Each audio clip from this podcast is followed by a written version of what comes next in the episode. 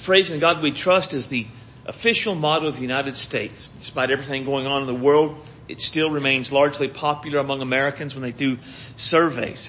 However, the question must be asked, do we, do we really trust in God? I mean, is it something that has gone from just a saying or something that's on our money to something that's down into our heart? And if we would say, yes, I do trust in God, what does that look like and why do we need to trust in God? Open your Bible tonight to Isaiah chapter 8, page 522. We're going to answer that question or those questions. Uh, when you find that, I'm going to ask you to stand to honor the reading of God's Word.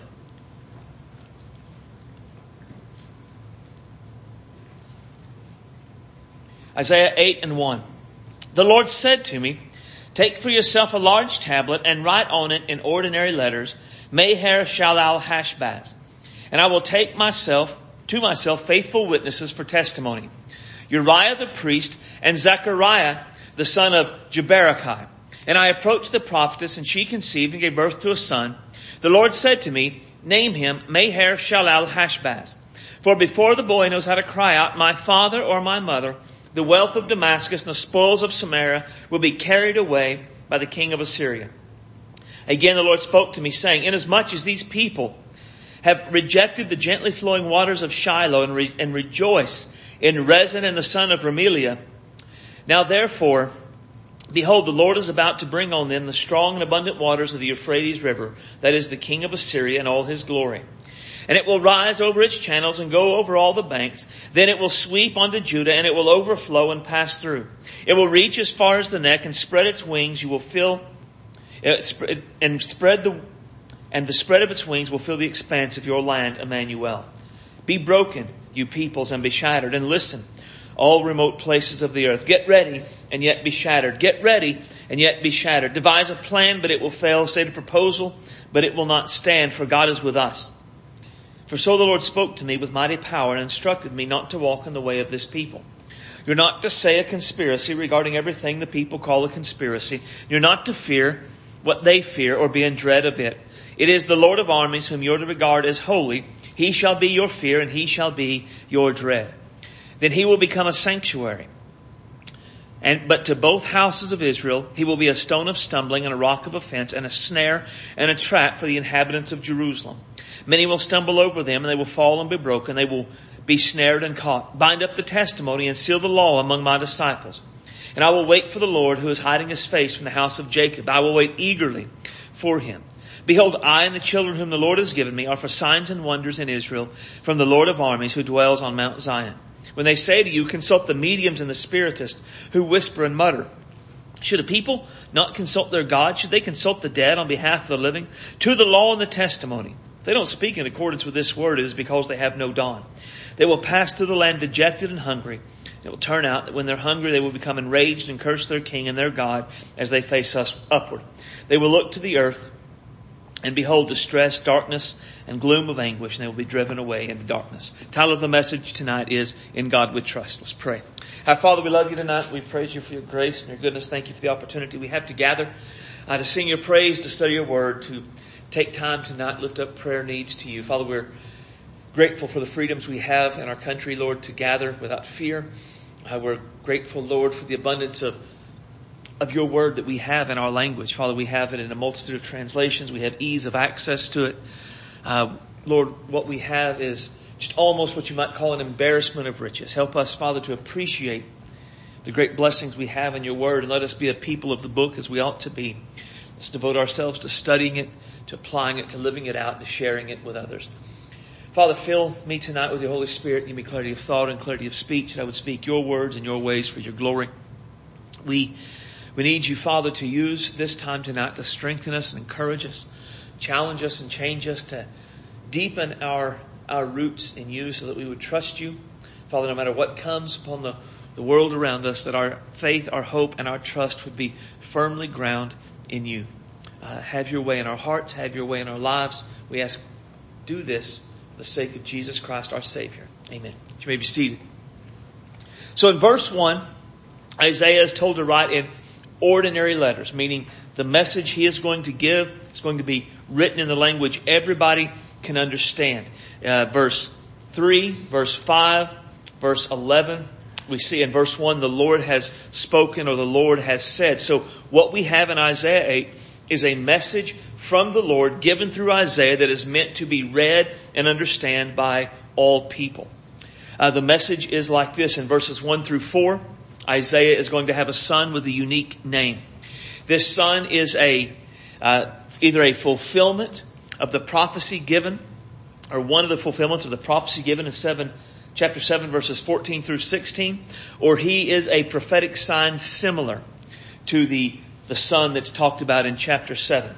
And this son of Isaiah's, before he is old enough to be able to say mom or dad, the wealth of Damascus uh, and the spoils of Samaria will be carried away. In other words, Samaria and Syria will be conquered by Assyria. This is a, a fulfillment of God's prophecy in Isaiah 7, 15, and 16.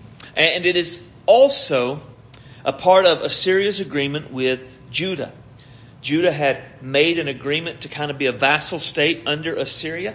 And as a part of the agreement, what Assyria was supposed to do was they were to attack Syria and Samaria, conquer them, so that King Ahaz and Judah did not have to be afraid of them any longer. However, as the message from the Lord goes on, we find that Assyria is not going to be the savior that Judah expects them to be. In verses 5 through 8, they're going to eventually turn on Judah and completely conquer them. Now this, of course, is not a surprise to God, who is prophesying about it here, but he also prophesies about it in the chapter before.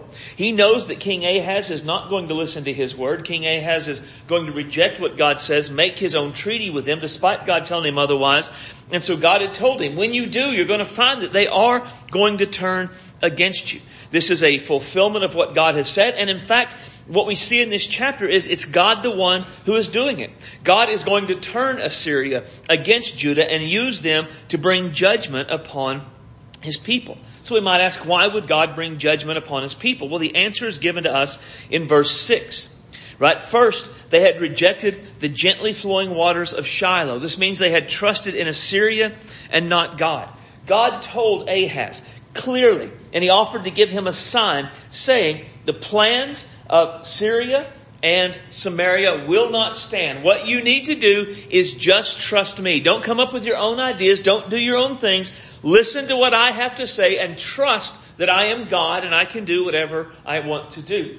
Ahaz did not trust God. He rejected God's word and he chose to trust in Assyria rather than God and he had made an alliance with them. That's what the first part means. Secondly, they had rejoiced in Rezin and the son of Remaliah. Now, the son of Remaliah is Pekah, the king of Samaria. So what it means by the fact they had rejoiced in Rezin and in Pekah is not that they had loved them or found security in them. Rather, they rejoiced in the misery Syria and Samaria were experiencing as a result of Assyria beginning to conquer them. Uh, they were, Syria was not nice when it conquered places. Its conquering was pretty severe. And so they were suffering greatly. And so Judah and King Ahaz were rejoicing in their defeat. And they were uh, really this rejoicing in their defeat and their misery is contrary to what God said in the book of Proverbs. God said, do not rejoice when your enemy falls. Do not let your heart rejoice when he stumbles. Otherwise, the Lord will see it and be displeased and his anger will turn away from him. That's part of what we see in this. Also, part of their rejoicing in Rezin and, and Pekah is due to Ahaz's plan working. Again, God told Ahaz, don't. Don't make this plan. Don't make this treaty. And Ahaz said, I'm really going to kind of do what I want to do. I'm going to do my own thing. So he made the treaty with Assyria and Huzzah. It worked.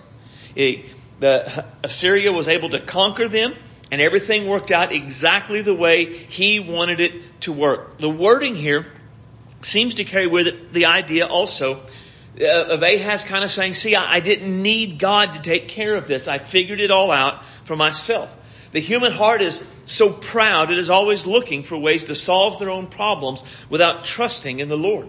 And since Judah had trusted in Assyria not God, God was going to turn Assyria against Judah and they would conquer them completely. Verses 7 and 8 describe how they would conquer them and it just pictures just almost complete annihilation. They would be absolutely and totally conquered from one end of the land to the other. It wasn't going to be Assyria was going to come in and take one, one city or just a part of the land. They were going to conquer it from north to south, east to west. Every edge of it would be under Assyrian rule. And then, in verse 9 and 10, despite the fact God would use Assyria to conquer Judah and to punish Judah, God was also going to punish Assyria for their wickedness. Right? They were not going to get away with their own levels of wickedness. God would bring His own punishment upon them. Despite their best plans, their best proposals, their best ideas, they would be shattered and it would be God who does it. So all of that brings us to verse 11. Where God then, after telling Isaiah what is about to happen, brings a personal message to Isaiah. And since everything in 1 through 10 is true, what God is saying to Isaiah is, trust me and remain faithful. Right? Now the order is important. Judah had not trusted God, therefore they had not been faithful to God. Isaiah, if he wants to remain faithful to God through everything that's coming, then he must trust God. There is no way to be faithful to God without trusting in God. So God's message to Isaiah is essentially God's message to us. We must trust God to remain faithful to God. Like Isaiah, we live in a culture which has chosen not to trust God. And their lack of trust in God is seen in their perpetual unfaithfulness to God. It is seen in their calling evil good and good evil. And if we are going to remain faithful to God in a culture that has turned against the Lord, then in God we trust must be more than a phrase upon our money. It must be the way we live our lives. And this passage shows us three ways we live out our, our faith in God when we trust God. Right? So first we trust God, we listen to God. That was the first place Judah, or yeah, Judah and King Ahaz had made the mistake. God had given them a message, they had rejected that message. God is speaking to us in this passage. God is speaking to us through His Word. Are we listening? Are we trusting? Trusting God and listening to God is more than just hearing the words that are in the, hearing the words that are being spoken or hearing the words that are in the Word. It carries with the idea of hearing and heeding. Ahaz heard the message, but it didn't benefit him because he did not do what the message says. This is similar to what we find all throughout the New Testament. Be doers of the word and not hearers only. Those who build their lives in a way that stand are those who hear the word and do it. Right? So we must, when we trust in God, we listen to God. And listening to God is heeding His word, doing what He says. And specifically in this passage, what Isaiah was told was, don't walk in the ways of the people around them in verse 11. He was to be different than them, to live differently than them. He was to refuse to seek worldly counsel in verse 19. They sought spiritists and mediums and all manner of things like that. And as disciples of Jesus, we are not to seek worldly counsel. And then a, to recommit ourselves to God's Word, verse 16 and 19. So that's what we talked about the first week. Secondly, when we trust God, we, we focus on God. Right? So much of how we respond to life is determined by what we're focused on. If Isaiah focused on the same things the people focused on, then he would respond the same way the people responded. So he was to focus on God and, and not on anything else. And he was to focus on God's certainties, right? He wasn't to fear all of the, the, the things that could happen and might happen. He was to focus on God's greatness. And then tonight we look at the last one, right? When we trust God, we rest in God. But a big part of this passage and this message to Isaiah is a, a message of reassurance. It is trust me, rest in me, uh, rest in who I am, rest in what I've said, rest in what I have done. This passage, it, it kind of gives us three ways that we should rest in God. First, we, we rest in God's protection. The culture Isaiah lives in has made a, a really hard turn against God. Again, they, they call evil good and good evil. They have a decidedly negative view of Isaiah. And as the book goes on, this, this view of him is not going to get any better. In fact, it is only going to become more hostile. If Isaiah is going to remain faithful to God in the middle of the culture that is right now and the culture that is to come in later chapters, then his trust in God must enable him to trust in God's protection. that God will protect him, God will care for him. God tells him in verse 14 that he will be a sanctuary. Right? This is a picture of God protecting Isaiah from the plans of the people and the things that they wanted to do. God would protect Isaiah from his enemies to such an extent that they would stumble as they came against Isaiah. In many ways, Isaiah's faithfulness to God amid a hostile culture will depend on his ability to rest in God's protection, to trust God will protect him. Because what he's going to do is going to be wildly unpopular. What he's going to do is going to be dangerous. To go out at times and, and stand right in the entrance of the temple and say, Thus saith the Lord, everything over here is wrong and everything over here is idolatry and God is going to bring judgment. That's not going to win him friends and influence people in the ways he wants to win friends and influence people. He is going to have to trust that as he does this out in the open in front of the people, God himself will take care of him. Now, like Isaiah, we live in a shifting culture. Our culture has made a hard turn against God just as Isaiah's did. Our culture calls evil good and good evil. They have a decidedly negative view of those who are devoted disciples of Jesus, and this view is not going to get any better. As disciples of Jesus, we are called to faithfulness to Jesus and to the gospel despite any hostility we may face in the culture. Jesus was explicit about this. Behold, I'm sending you out as sheep in the midst of wolves. Now, I don't have to go into a lot of detail about the kind of relationship wolves and sheep have with one another. Suffice to say, it is not a friendly one. Wolves violently attack sheep and eat them. Jesus' point is regardless of how antagonistic a culture becomes to disciples of Jesus, we are still to go out. We are still to be faithful. We are still to do whatever He wants us to do. We are not to let fear of hostility, fear of what they may do, fear how they may attack us, keep us from doing the things Jesus wants us to do. Now, Isaiah's trust in God's protection is built upon what we see in verse 13. The Lord of armies, this is who you regard as holy. He shall be your fear. He shall be your dread. Right? If Isaiah, essentially, if he fears God, then he doesn't have to worry about fearing humanity. He can just do what God wants him to do. And as disciples of Jesus, we are given similar instructions about fearing God alone and trusting in His protection. And this is why we go out in the midst of wolves despite the fact we are sheep. Do not be afraid of those who kill the body, but are unable to kill the soul. Rather fear Him who is able to destroy both soul and body in hell. Are two sparrows not sold for an assarion, and yet not one of them will fall to the ground apart from your Father but even the hairs of your head are all counted. So do not fear. You're more valuable than a great number of sparrows. Now something I like about this is the honesty. Jesus does not deny the reality and the probability of people being able to kill us. Right? That's what he says. Don't be afraid of those who, who can kill the body.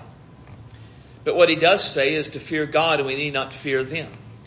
Because if we have a right view of God and a right fear of God and a right view of eternity, then we don't have to fear humans here and we have we realize this life is not the end all be all, that this life is not the end of it. Right? Our right view of God, our right view of eternity frees us from fear of death. It frees us from the fear of people killing us because they don't like our message or they don't like the lives we live or they don't like our faithfulness to God. Also, a right view of God reveals God's view of us. Right? We are precious in His sight. Right? The hairs of our head are counted. God cares for His children. Historically, faithfulness to Jesus has been free of persecution and hardship in America and most of the Western world. Because largely, the culture had a positive or at the very worst neutral view Christianity, disciples of Jesus, and the church. But the culture has shifted. At best, our culture has a neutral view of Jesus, of the church, of disciples of Jesus, but more and more it is an actually a negative view. Now, this is unlikely to change for the better. It is not going to get any easier to live for Jesus openly and honestly and with devotion in our culture. It is only going to get more and more difficult as time goes on. And if we are going to be faithful to Jesus in a hostile culture, we must trust God enough to rest in His protection. To say, I fear God, I don't fear man. My soul, my life, my eternity is in His hands. So we must rest in God's protection. We must also rest in God's promises. Even though things would soon be bad for Judah, Isaiah says in verse 17 that he will wait on the Lord and he will eagerly wait on the Lord. Isaiah would wait on the Lord because he trusted God to do what he said he would do. Even though God was currently hiding his face from Judah, Isaiah was eagerly waiting on the Lord. Isaiah's anticipation about what God would do and what God was going to do, it flowed from Isaiah's knowledge of what God had promised concerning his people. God had not just come upon the scene suddenly and been angry at them. God had spoken. I mean, they have hundreds of years of testimony of who God is, what God is like, what God has promised He would do, and how God has promised He would act, and the ways God has promised He would forgive His people. Isaiah knows who God is. Isaiah knows what God has said, and so he's going to rest in God's promises. Not only is Isaiah going to rest in God's promises with anticipation, Isaiah has basically physical reminders of God's promises. Look at verse 18. Behold, I and the children whom the Lord has given me are for signs and wonders in Israel from the Lord of armies who dwells in Zion. Listen to what one of my commentaries says about this passage. It says, Isaiah's name means the Lord is salvation, reminding the people that their deliverance could only come from the Lord. Isaiah had another son, and his name was Shear Jashub. And his name meant a remnant will return, reminding the people that the Lord would lead a remnant uh, of believers out of captivity back to the promised land. Then there was the child named Emmanuel, reminding the people God was always with those who put their trust in Him. And then Isaiah's child, Maher Shalal Hashbaz, means quick to plunder and quick to spoil. Um, this child's name reminded the people they must return to the Lord or else face judgment. Right? So there was the promises Isaiah knew about, and then there were the promises that God had, the, basically the signs of God's promises, the physical signs of God's promises that were there that Isaiah was going to cling to. Despite everything Isaiah was seeing, everything that was going on around him, everything he knew was coming in the future, Isaiah trusted God and so he rested in God's promises. Now, we too have been given many great and precious promises by the Lord. And these promises are true regardless of the circumstances of our lives. And these promises are true regardless of the attitude of the culture around us. Let me just remind us uh, of a few. Right? There is no condemnation for us in Christ Jesus. I, I won't have time to get into these in any detail, but to me that's always a fascinating. I love that. Right? If you have repented of your sins, believed in Jesus Christ, and been born again, at this moment, right now, you are free, forever free of condemnation. There's not a future version of you that's going to be free of condemnation. Right now, at this moment, you're free from condemnation.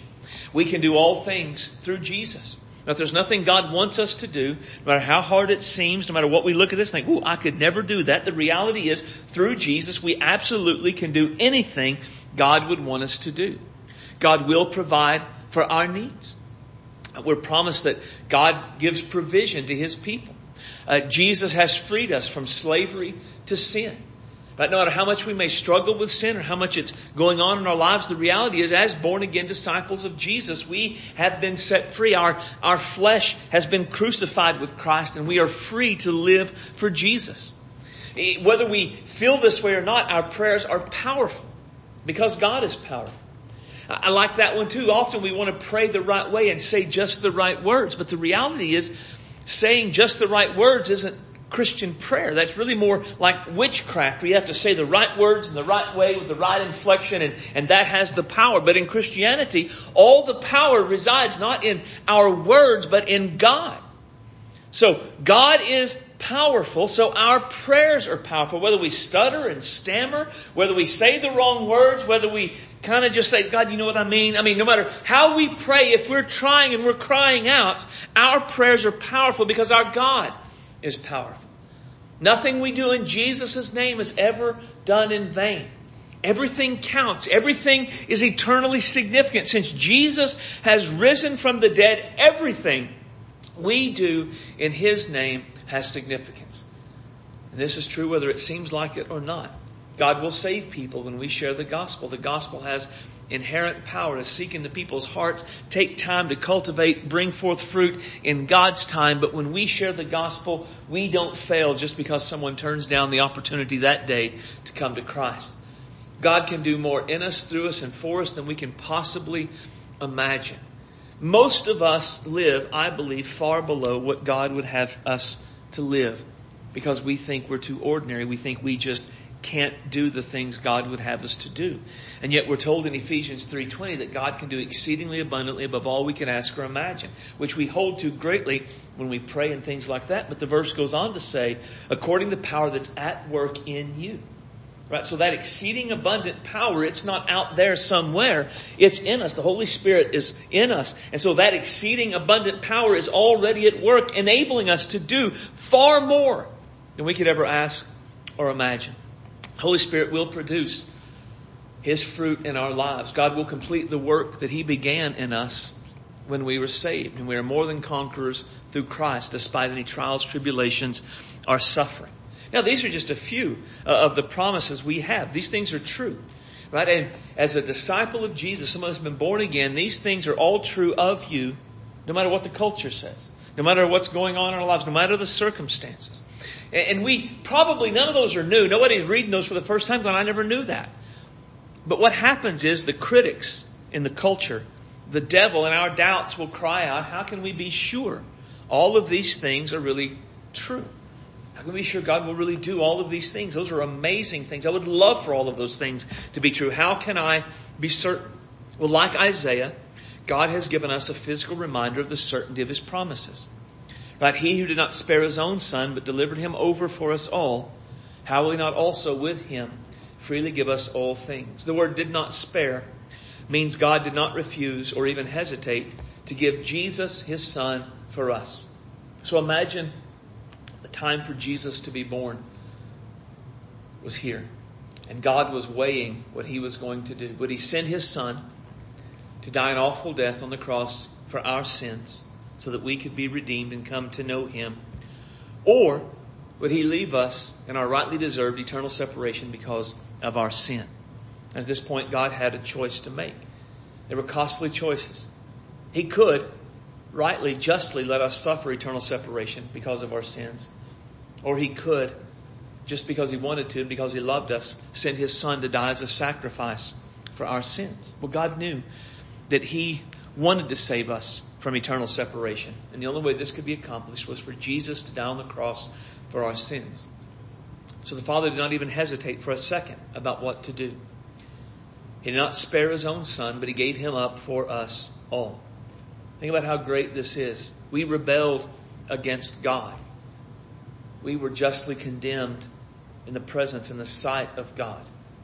And yet God took the initiative and God sent his son to come and pay the penalty our sins deserved. This is what it means when it said he did not spare his son, but delivered him over for us all. And as good as that is, the passage gets better. It goes on, and how will he not also with him freely give us all things? The point in the last part of verse 32 is if God has given us his son, won't he give us everything else? But if God has already done the biggest thing that he could possibly do, which is send his son to come to earth, die on the cross for our sins, then won't he do everything else and more? If God willingly did that which is greatest, won't he also do that which is less? The obvious answer is yes, he will. Jesus, through his death and his resurrection, became the yes and the amen to all of God's promises according to 2 Corinthians 1 and 20. Right? What that means is these things are true in us. We don't have to work at them. Right? We don't have to work to be free of condemnation. We've repented of our sins. We've believed in Jesus. We've been born again. We are free. Jesus is the yes and the amen. That's true. All of those things are true for us. Not some future version of us, but right now, every one of those things are true. Not because we're great, not because of what we have done, but because of what Christ has done.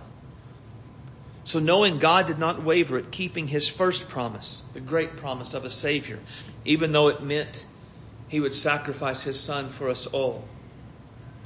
It, it should. It does. It allows us to trust God and rest in his promise regardless of whatever circumstances we may find ourselves in, regardless of what's going on in the culture around us. And then finally, we rest in God's protection, rest in God's promises, rest in God's justice. The last part of Isaiah's, or God's message to Isaiah in this chapter is a message of warning and promise. Right? They will pass through the land dejected and hungry. It will turn out that when they are hungry, they will become enraged and curse their king and their God as they face upward. They will look to the earth, behold distress, darkness, and gloom and anguish, and they will be driven away into darkness. It is a warning of God's judgment.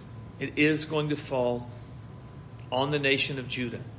If they persist in their rebellion against God, then the day will come when God's judgment will come upon them in this way. This is also a promise because one, God is promising He will do this. And two, it is a fulfillment of something God had always said He would do if people turned from Him. Again, the idea of God punishing the people because they have rebelled against Him isn't something God just suddenly did in the book of Isaiah. All the way back when God met with the people at Mount Sinai and gave them the covenant and said, Here are the things I will do for you. And if you do these things that I'm telling you to do, I will do all of this, these good things for you. But but if you don't do the things I'm telling you to do, and you do the other things instead, that here are the bad things I, I am going to bring upon you. And so the people back then, they, they made a covenant. They said, okay, we agree to your terms. We will be your people. You will be our God. Your law will be the basis for how we live our lives. And as we live in your law and we do your thing, we expect that you will bring these blessings upon us because you said you would. And we understand if we turn from you and if we do the opposite of what you've said, you will bring these curses upon us because that is what you've said. We agree to these terms, right? So the people all the way back in Exodus, they knew this is what they were agreeing to. This is what has been taught to the people in the temple all of these years. They are taught the covenant they have with God. It is a covenant where God, they will be God's people, God will be their God, they will do His will. As they do God's will, He will do all of these things for Him, and as they turn away from God, He will do all of these bad things to them. And all the way up, the people agree. Yes, we are in covenant with God. We agree to God's terms. We know God's terms. This isn't a surprise for them. The idea that God would do this isn't shocking to them. This is just God being who He said He was. This is just God doing what He said He would do. Now, I focused on the idea of justice in this because from Isaiah's perspective, it could seem right now like those who are rejecting his messages from God and have turned on him and will soon begin persecuting him with greater vigor will just get away with it. Right? They, they will just be able to do what they want to Him and turn away from God and there will be no accountability and there will be no consequences. Ahaz has already rejected God's direct command, has done explicitly what God said not to do, and thus far it has worked out swimmingly well for Ahaz. It is God has, or they, Assyria has done exactly what he wanted them to do. So from Isaiah's perspective, it could look like they're just all getting away with it. And so long as the king and the culture are wicked, there won't be any people to hold them accountable for their sins, for their wickedness, and whatever evils they do to Isaiah. God's word to Isaiah here is a reminder. People, it is a reminder that while people may escape human justice, they do not escape ultimate justice. That while they may seem to get away with it now because the king and those in power are wicked, there is someone who has a greater power than the king, and he is the one that is going to hold them all accountable. And this is an important point for us to grasp as well. Every day, we see evil and injustice abound in our world. I follow several um, groups that, that help the persecuted church in persecuted countries on social media. Every day, they share things about Christians who are beaten for their faith, who are martyred for their faith. Churches are burned down, houses are burned down, children are kidnapped and sold into slavery. All of this done simply because they are deeply devoted disciples of Jesus. Every day we see powerful and connected people get away with actions regular people would spend years in jail for doing. Murders go unsolved, rapists get off on technicalities, on and on it goes. Watching evils and injustice go unpunished can eat away at our souls if we let it. But we aren't the first people to struggle to understand why the wicked seem to prosper and the righteous seem to suffer. Turn with me to Psalm chapter 73.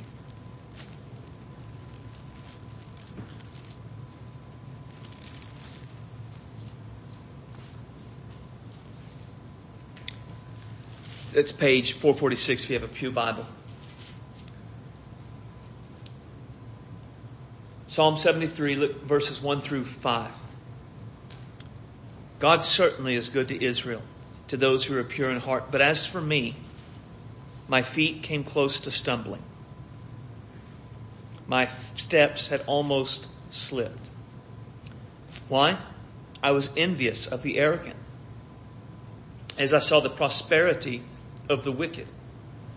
There are no pains in their death. Their belly is fat. They are not in trouble like other people, nor are they tormented with the rest of mankind.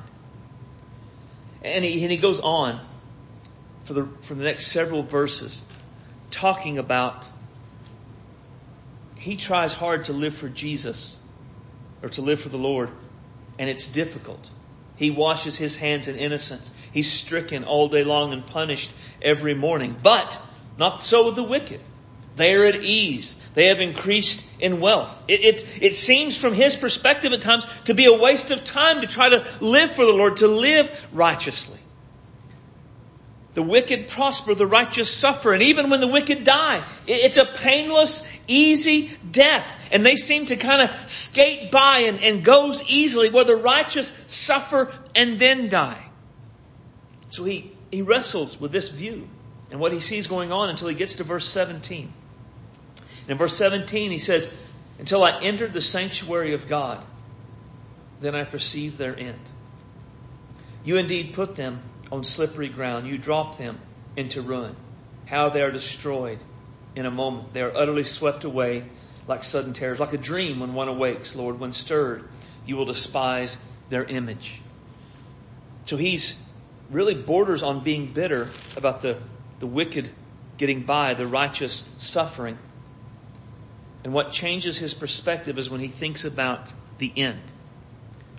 And what he realizes is, sure, they probably do have all of this prosperity. They do seem to escape human justice. But he realizes there's a God who is over them. There's a God who controls their life. God puts them onto a slippery ruin. On slippery ground, God is the one who drops them into ruin. God is the one who destroys them in a moment. God is the one who utterly sweeps them away. And then they awake. It's like a dream. You wake up and the Lord is stirred. The psalmist understands that, that yes, they may escape human justice in this life, but there is a greater justice they're going to face when this life is over. They have to stand before Almighty God and give an account to Him for their life. He realizes they do not actually escape eternal justice. In our world, evil and injustice abounds. And it will abound so long as the world goes on. We do not live in heaven yet. This world is not a utopia, and it never will be. Anything that humans do to create a utopia on earth will fail because humans go in there to that utopia and take their wickedness and their injustice with them. So long as life goes on, evil and injustice will go on. Evil and justice will abound. It will happen in this life. It will, it will exist and at times it will often prevail. And at times it will escape the justice of this life. But this life is not all that there is. There is a day coming in which ultimate and absolute justice will be served. Those who escape human justice or seem to get off easy while leaving suffering in their wake, they do not escape God's justice. God's justice is more just and more severe than any human justice could ever be. Now, we are not likely, we are not going to see human or God's justice meted out in our time, the way it happens in eternity. And while that is so, our trust in God allows us to rest assured it will be. It allows us to rest assured that there is a God who is over the world and He is the just judge of all the earth. And while we may not understand why He does not intervene and stop the injustice and the wicked now, we know that He brings those who do the wickedness and injustice into an account for their sins, their crimes, their wickedness, and their injustice. And they will stand before the just judge of all the earth. And this judge is not a, a human, but God. There are no legal loopholes that they will be able to take advantage of. There are no contacts they can reach out to. There are no connections they can have. They will be judged strictly, justly, fairly by the pure justice of a holy God.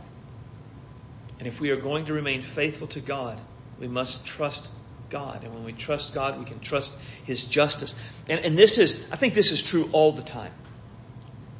But this is going to be more true as time goes on.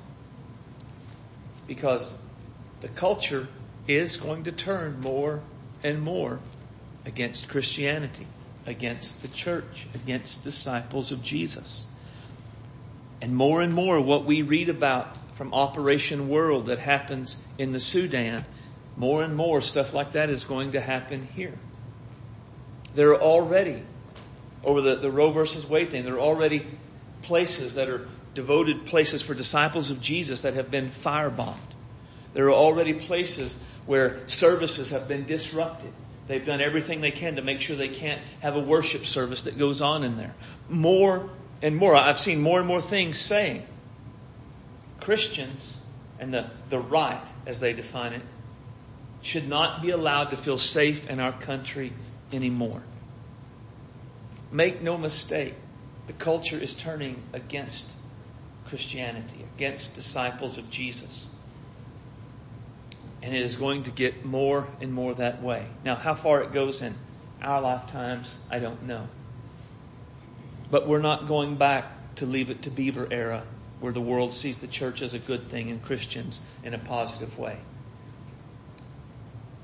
And so as the church begins to suffer here, as Christians begin to suffer here for the sake of Christ, we're going to have to trust that there is a just judge over all the earth who though they get away with it here, though they prosper here, they do not get away with it in eternity. There is a God who will hold them accountable. We must trust God's justice. And when we trust God, we can trust in His justice, even though we do not see it. In God we trust. It's our nation's motto. It's on our money. People go to great efforts right now to try to make sure it's publicly displayed in public places. But a bigger question, a more important question is in our hearts. Does it show in our lives? Does the way we rest in God indeed show that we trust our great God? Let's pray. Heavenly Father, we love you tonight.